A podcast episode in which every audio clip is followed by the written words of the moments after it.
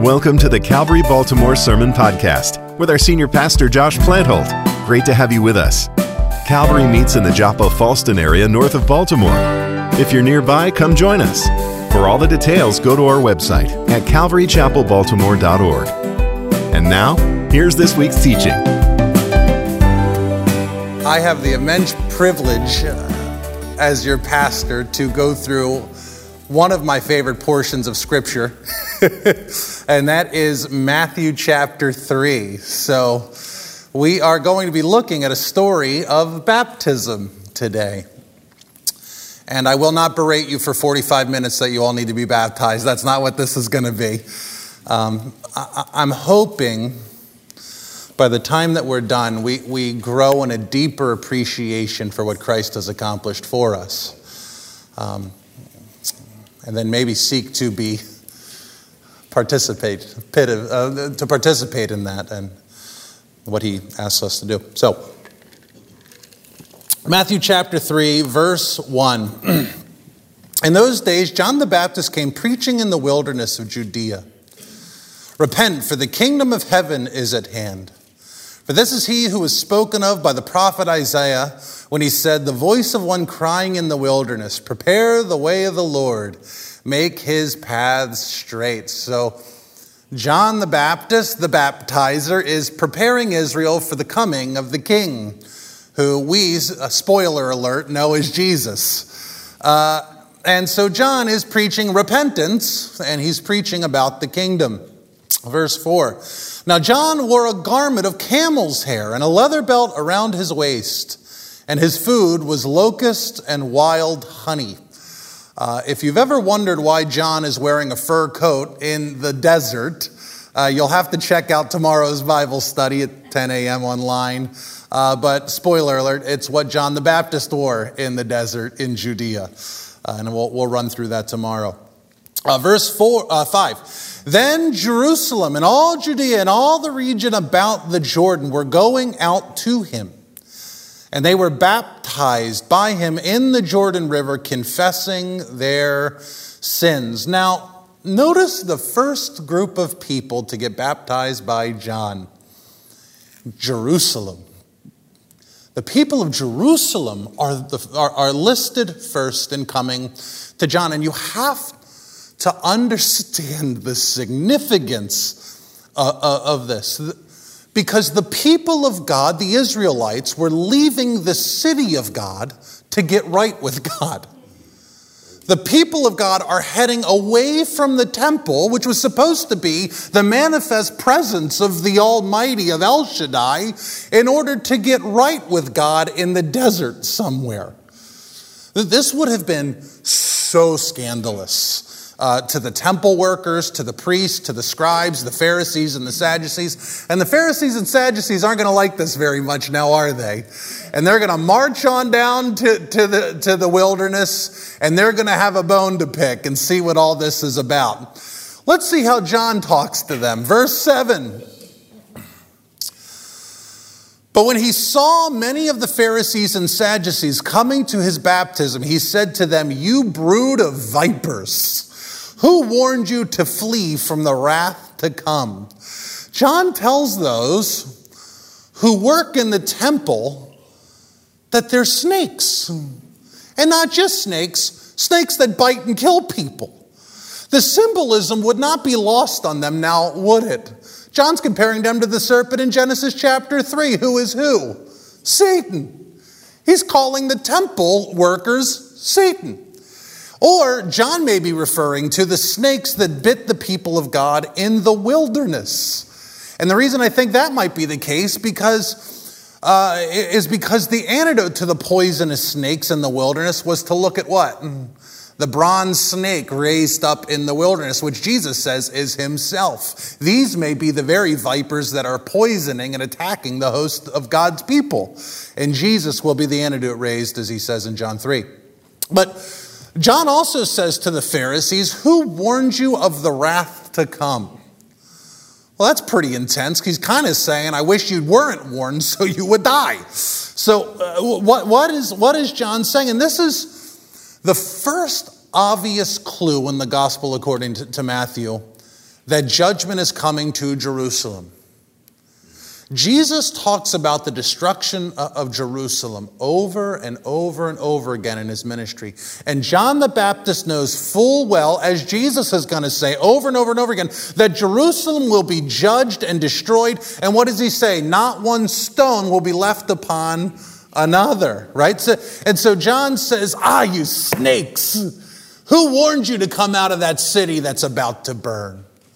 Who warned you to come out of that city that's about to face judgment? John is not only calling the Pharisees and the Sadducees poison to the people, John is also declaring that Jerusalem must be destroyed under their leadership. You have doomed that city. Stay in that bed that you made, that you're lying in. Verse 7, we'll keep reading. But when he saw many of the Pharisees and Sadducees coming to his baptism, he said to them, You brood of vipers, who warned you to flee from the wrath to come? Verse 8 Bear fruit in keeping with repentance. That's awesome. John is telling these religious men, and these are brilliant men. I mean, they had the Torah memorized. You imagine in order to be to, to share the, the, the Bible, you had to memorize it first we'd be in trouble. They had the Bible memorized, and they had, they had the Torah studies memorized, full length commentaries memorized. This was what these men dedicated their lives to.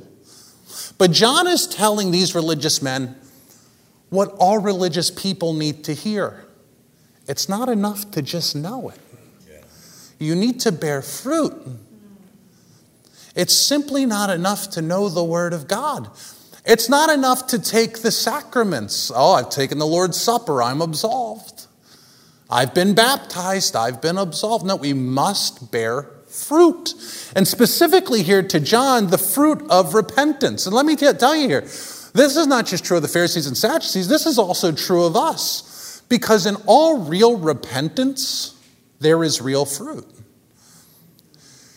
You know, one of the things I see when I'm walking with somebody through some sin, they're dealing with something, it's eating their life, and they know they need to get rid of this particular sin. One of the things that, that someone doesn't realize when they are drowning in sin is not only if you if you get rid of that sin not only will you not drown anymore but your feet will then be placed on solid ground. What people don't realize is not only do you get rid of a sin when you give a sin up to god but then he bears fruit in your life for the absence of that sin. For example if you have someone who, who constantly lies well guess what? They think everyone's a liar. Yeah.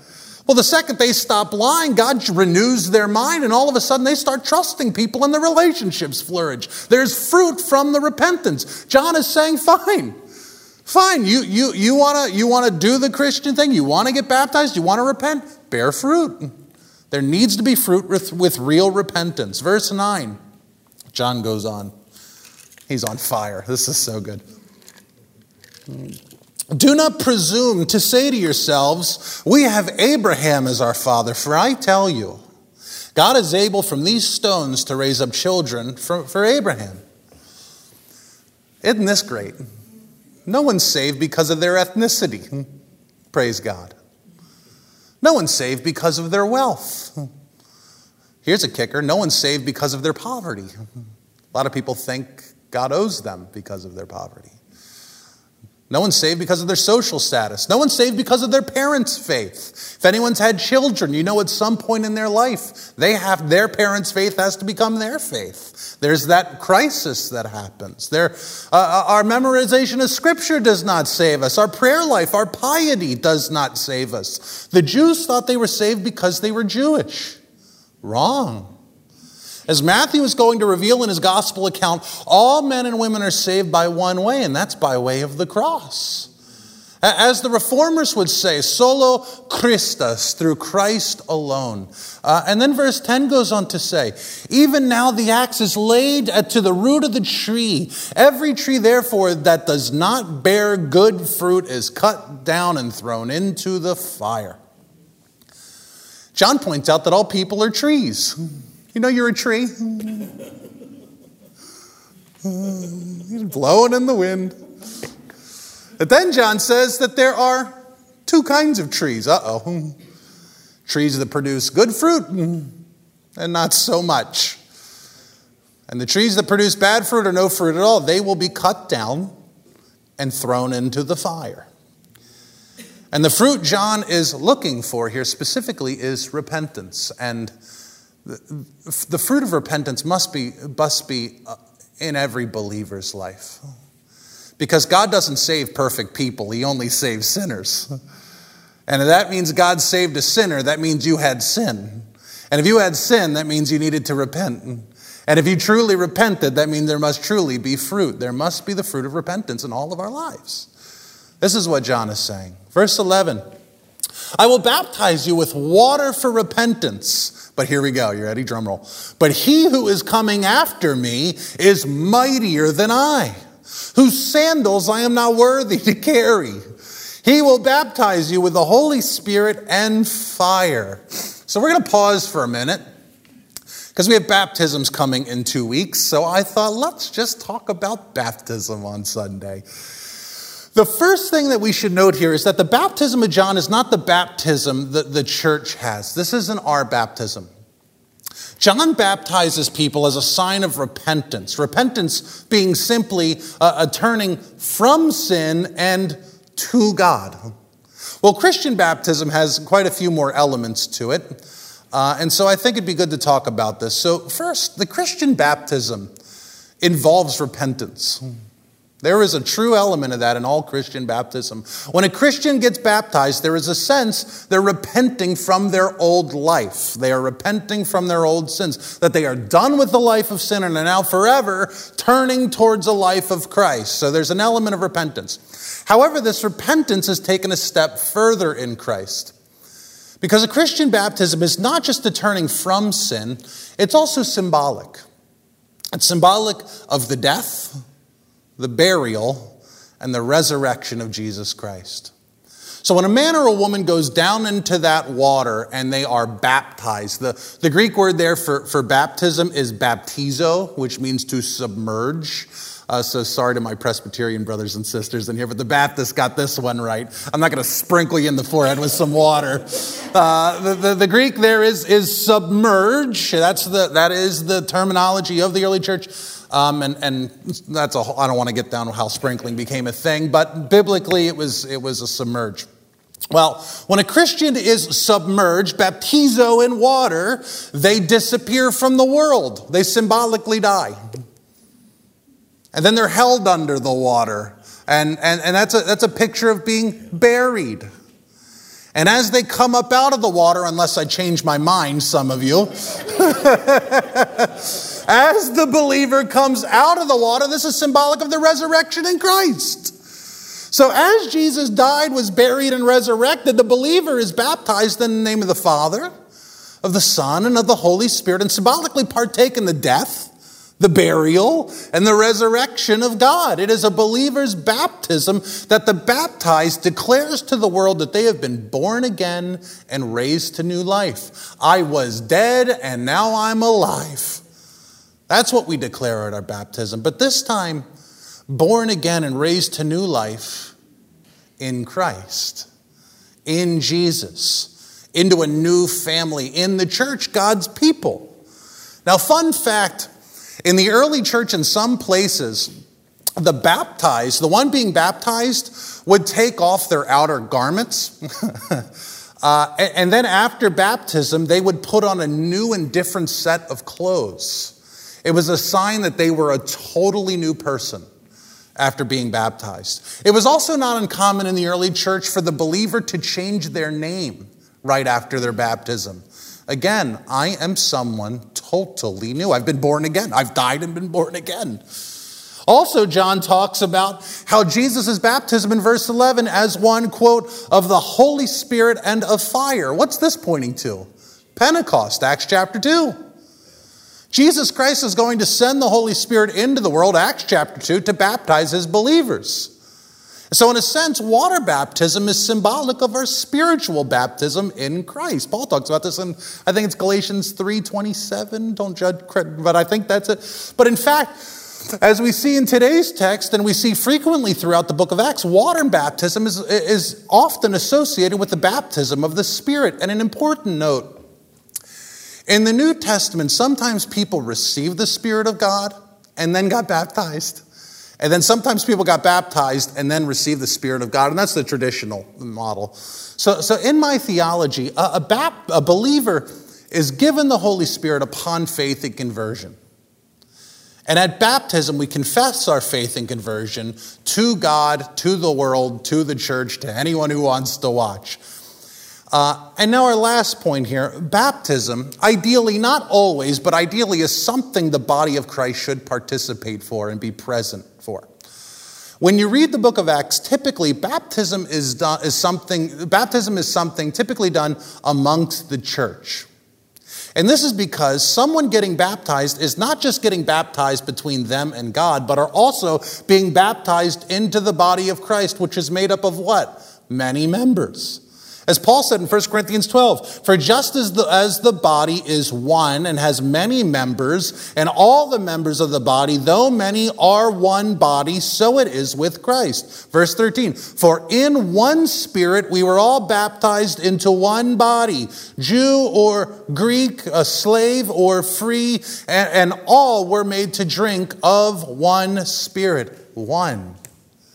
Jew and Gentile, black, white, male, female, when we are baptized, when we are given the Spirit upon conversion, we are all made whole into a singular body. And who is that body? The body of Jesus Christ. And it is at our water baptism that we declare it. So there's a corporate element to this. And, and God's people are to be there and to celebrate because we're now one with this person. And we're to be there and testify and bear witness to the new life that God is bringing into his body and his kingdom. So there's an aspect biblically that the church should be there and say yes and amen. Christ has added to his body today. This is a beautiful thing. So John's baptism is different than a Christian baptism. We don't have time, but Acts 19:1 if you want to read it. It's a story about how Paul ran into a bunch of John John the Baptist disciples and he's like, "Have you received the Holy Spirit?" And they're like, "What's that?" he goes, "I got to tell you, but first, who were you baptized under?" They said, "Under John the Baptist." And Paul essentially goes, "Oh, no, no, no, no, no. We got to get baptized in the name of Jesus Christ." Then they get baptized, the Spirit descends. So John's and Jesus' baptism were different. Now, verse 13 through 17. Verse 13 through 17 is a difficult portion of Scripture, and quite honestly, the early church really struggled with this story, especially when you get to the patristic fathers, the first few hundred years of church history. Um, they, they, really struggled with this story. So the, the, the question is since Jesus is perfect and is in no need of repentance, then why is he coming to John for a baptism of repentance? And this is the question I, am going to attempt to answer. You can throw a tomato at me or high five me when we're done. You, you can decide. But I, I, want us chewing on this as we keep reading. Uh, since Jesus is perfect and is in no need of repentance, then why is Jesus coming to John for a baptism of repentance? So that's our question we, we seek to answer. Verse 13. Then Jesus came from Galilee to the Jordan to John to be baptized by him. Verse 14, John would have prevented him, saying, I need to be baptized by you. And do you come to me? I, what I love, what I love about this portion is John doesn't understand why Jesus is here to get baptized either. if John's confused, we should be like, mm, it says John is trying to dia koloyo, and it means to deter, to restrain. He's trying to hinder Jesus. No, no, no. From baptism. John knows who Jesus is. He's the coming king. He's been talking about him in the wilderness. And he has no idea why Jesus wants to get baptized. And then John says, I need to be baptized by you, God, Jesus. Essentially, Jesus, you don't need what I have, I need what you have. I'd like a fireball, God, you know, he's. But then, verse 15, but Jesus answered him, Let it be so now, for thus it is fitting for us to fulfill all righteousness. Then John consented. You know what I love with that? When you push back against God and God essentially goes, I'm going to get my way. you either keep fighting or consent. John consents. Smart man.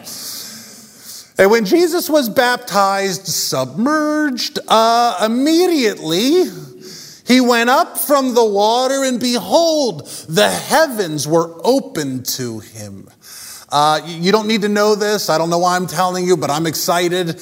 Uh, uh when, when, you read Matthew, Mark, Luke, and John, uh, uh, Matthew, Luke, and John, when they quote the Old Testament, they typically do it from the Greek Old Testament. Isn't that interesting? They quote from the Greek Old Testament, but Matthew seems to be the only gospel writer who pulls from the Hebrew specifically. And so that's why Matthew has this really, or uh, uh, Mark has this really interesting allusion to, to the prophet Isaiah because um, uh, uh, Mark records, and the heavens tore open. That it almost ripped apart and God stepping through this tear. Anyways, it's from Isaiah. I just, I got excited, just popped up. Um, uh, where was I? I'm totally, totally lost now. Did I talk about the dove descending? No, okay, we're going to start back at verse 16. And when Jesus was baptized, again submerged, sorry, my Presby brothers, immediately he went up from the water, and behold, the heavens were opened to him, and he saw the Spirit of God descending like a dove and coming to rest on him. Wouldn't you pay to see that? That would be awesome. A lot of people like to point to Noah's dove there. I, I, lean more Genesis 1 2, and the Spirit of God was hovering over the surface of the deep, but we'll get into that tomorrow. Uh, now, verse 17. Verse 17 is huge. This is the first time, think about this. This is the first time in hundreds of years that God publicly speaks to mankind. A few shepherds have seen some angels. But verse 17 is the very own voice of the Father, recorded and being heard for the first time in hundreds of years. And he starts talking about his boy and his joy in his son. This is beautiful. Verse 17 And behold, a voice from heaven said, This is my beloved son with whom I am well pleased. The Father has been quiet for hundreds of years, and then he bursts through. He tears the heavens apart and says, My boy, I am so pleased. And Jesus knows. Did Jesus need to hear this? I don't think so. He knows he's his father's son. We saw that when he was a little boy in the temple. Wouldn't you know I'd be at my father's house? Like the Spirit visibly descending. This is a testimony to the people witnessing this. They have now both seen and heard that Jesus is the Son of God. He is the Messiah, the anointed one. He is Psalm, uh, Psalm 2, verse 7, the promised Son of David, the Son of God Himself. And I would like to give a brief uh, apologetic note here on the Trinity. I don't get to talk about the Trinity much, but here we go. Uh, by Trinity, I mean the Christian God, that God is, is, is in three persons. That we worship God the Father, God the Son, God the Holy Spirit, and all three of them are three parts to a singular whole. That God is one person in three parts, and that's in the Shema. It's very clear. Our God is one. Now, there is not one person or sorry, there isn't one word in the entire Bible that uses the word Trinity. Yet Christians claim to worship a triune God. So, how does that work, right? We've built our faith upon a triune God, yet the word Trinity isn't listed in the entire Bible. So, how do we handle that? Well, the word comes from the Latin trinitas, which is a combination of two words that Tertullian, I love Tertullian, Tertullian uh, smushed two words together, uh, trias meaning three and unitas meaning unity. So together, trinitas, or what we would say in the English Trinity, means threeness or tripleness, but in unity. Uh, well, here we are in Matthew 3:17, and the word Trinity is not used. But can't we clearly see that all three members of the Godhead are present? We have the Father speaking. the Son fulfilling and the Spirit descending. Now, I bring this up because don't people like to play gotcha? Like, they'll say, well, you know, the word rapture is not even in the Bible. Well, it's very clear God's getting us out of here, so I don't know what to tell you. And people like to play gotcha with the Trinity. Well, the word Trinity is not even in the Bible. And you know, one of the things that you can say is, is you can say, well, that's true. Neither is sushi, but I like that. but you can, you can, that's true. The word Trinity is not in the Bible. But then you can point to Matthew 3:17 and say, but the doctrine of the Trinity is so plainly biblical. Matthew 3:17 is one such verse amongst many that there are three Godheads. And of course, the, the last three verses of Matthew is this glorious crescendo of Matthew's account. I'm going to read it. It's the last three verses of Matthew. And Jesus came and said to them, All authority in heaven and on earth has been given to me. Go, go therefore and make disciples of all nations. And here we go. This is foundational today's text. Baptizing them in the name of the Father and of the Son and of the Holy Spirit so, not only does the doctrine of the Trinity exist, but according to Jesus, it is my job as the minister of the gospel to baptize people in the names of the Trinity. In the name of the Father, and of the Son, and of the Holy Spirit. A Christian baptism, and this is, this adds meat. This is, this is post Thanksgiving meal meat here that we are not just baptized in Christ, we are baptized in the Father as well, and in the Holy Spirit. A Christian baptism is one being born again in both the name and the body and the spirit of the triune God. And that's today's text. Two thoughts. Why did Jesus get baptized? And then why must we? First, coffee break. Mm-hmm. Oh, so First, let's start with Jesus. That seems appropriate, doesn't it? Why did Jesus get baptized? Matthew 3:15 tells us why Jesus must be baptized. But Jesus answered him, "Let it be so now, for thus it is befitting for us to fulfill all righteousness." Okay, you got it. We can move on. No, no, no. Jesus gets baptized to fulfill all righteousness. Paul fleshes this out in, in 2 Corinthians 5:17. I want to read it for you. Therefore, if anyone is in Christ, he is a new creation. To be a believer in Jesus Christ, and what do I mean by that? You adhere to the church's confessions? no. If your life is built upon the person and finished work of Jesus Christ, if your faith is rooted in the person and finished work of Jesus Christ, you will be saved. You have put your trust and your faith in the, li- the birth, the life, the death, the burial, the resurrection, and the ascension of Jesus Christ. Essentially, you believe what the Bible says about Jesus is true and live life in the reality of that truth. That is those who are saved, which is why I put so much emphasis on the biblical Jesus, because there are a million versions of Jesus out there, but one of them are biblical. If we turn Jesus into a guru, into a yogi, into some Buddha somewhere, uh, and I'll I try to do good by him, you know, God is love, hey, hey, uh, it's not really the biblical Jesus. And we have to worry what our faith is built upon because it's not the man. So if we are if we build our lives, if you are a believer in the biblical Christ, then you are according to the Bible, according to the apostle Paul, a new creation. And your baptism then professes that. The old, Paul goes on to say, the old has passed away. Behold, the new has come. When a believer goes down into that water, they die. The old passes away and the new comes out. Verse 18, and all this is from God who through Christ reconciled us to himself. I love that verse. You know why? You know what the greatest problem of humanity is? It's that God is good and we are not. And if God is good, that means God is just. And if God is just, that means he cannot deal with injustice. Which means what? we can't dwell with him forever in and of ourselves. We need someone to pay for the wages of sin, which is death. In comes God's beloved Son, in whom he is well pleased. And Jesus died for the sin of the world. So all who stand before God as a, perthless, uh, as a spotless lamb, as having peace with the Father, are those who have said, I choose Jesus Christ to pay for the wages of my sin. And his death upon the cross is that payment.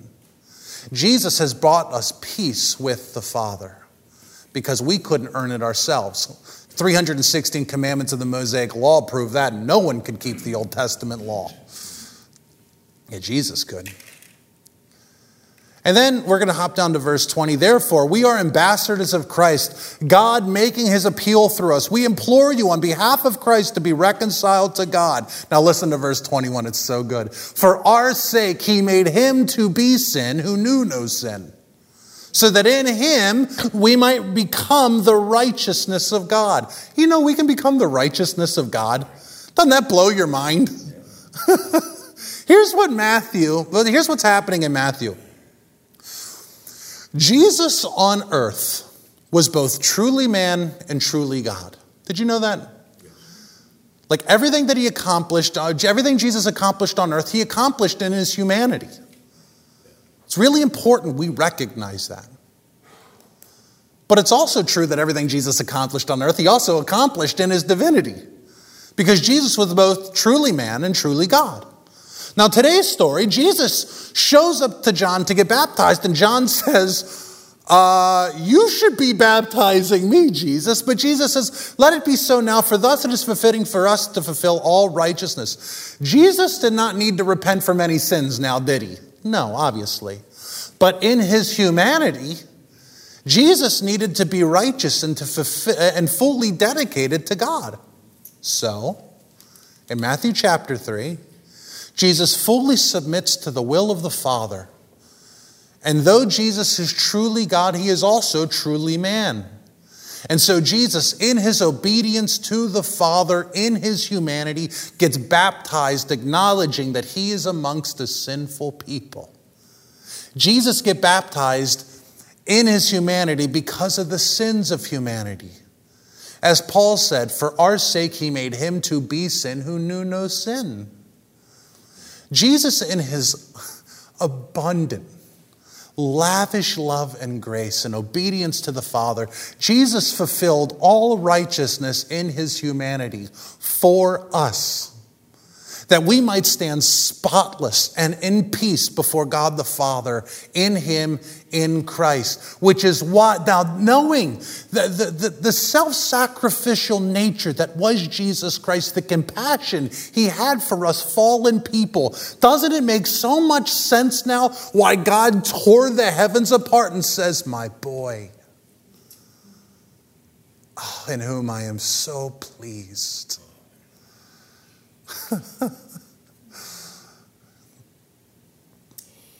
he looked down, and finally there was a son of Adam who was doing it, who could finally live a life worthy, uh, intended. When God placed Adam and Eve in the garden, He didn't want us to feel pain. He didn't want infighting in family. He didn't want addiction. He didn't want jealousy. He didn't want rage. He didn't design us for this stuff.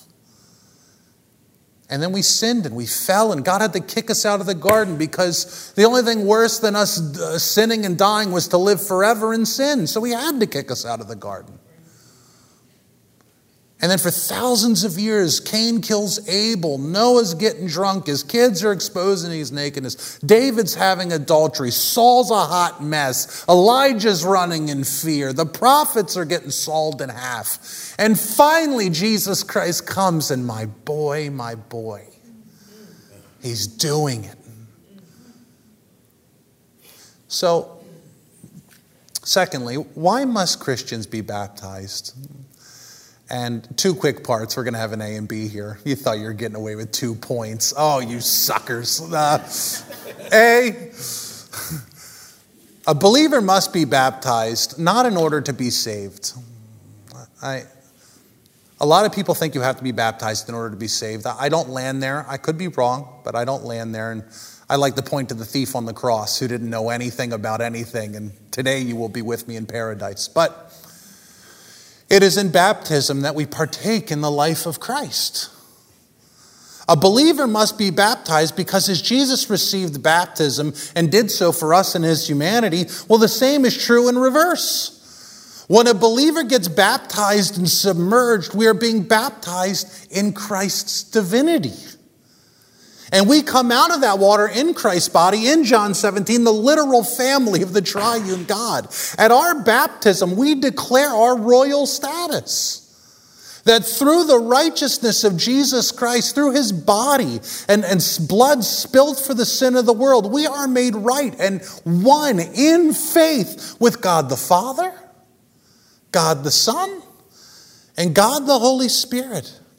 As Jesus identified with humanity in his baptism, as believers identify with his divinity at our baptism, Jesus identified with humanity and we identify with his divinity when we get baptized.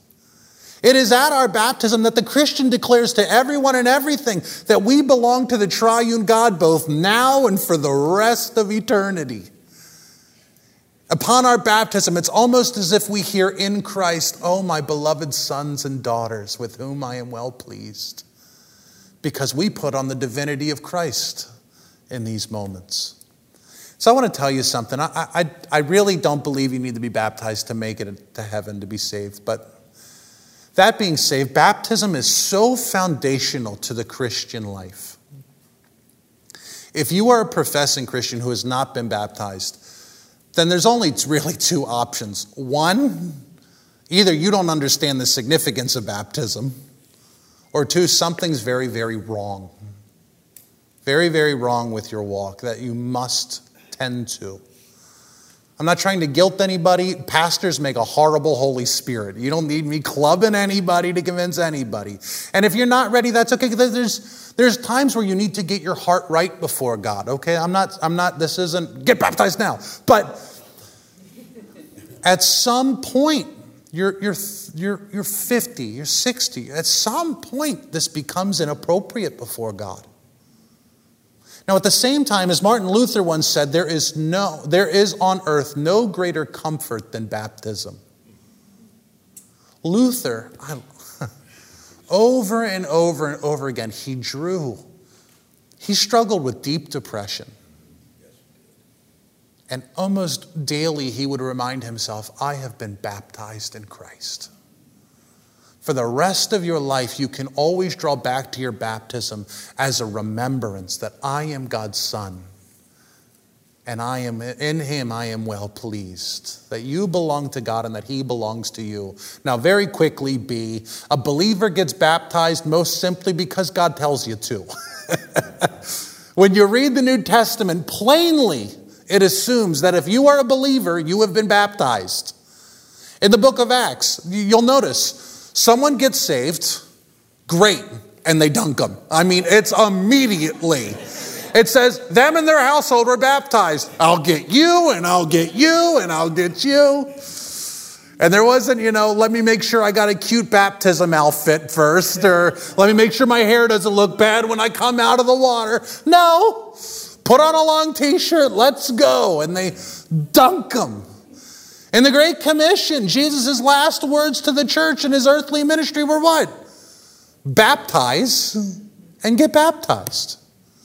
So as we, as we close, a Christian gets baptized. I don't know what else to tell you. And a Christian encourages others to be baptized. Do you know why we don't hear a lot about baptism today? Because it takes an actual commitment to do something. Who can't raise their hand and go, "Whew, glad I'm going to heaven"? Saved. I raised my hand at a conference 25 years ago. No, believers got baptized into a new family. They died and were born again. It is our duty and our privilege to belong to the Father and to the Son and to the Holy Spirit. And God wants us. God's desire. You ever hear someone say, I don't know what the will of God is? Well, here's one of them. Here's, here's part of it get baptized. And God wants us to announce it and profess at our baptism that we belong to the triune God. That's what this is. Amen? Amen. Let's close in prayer.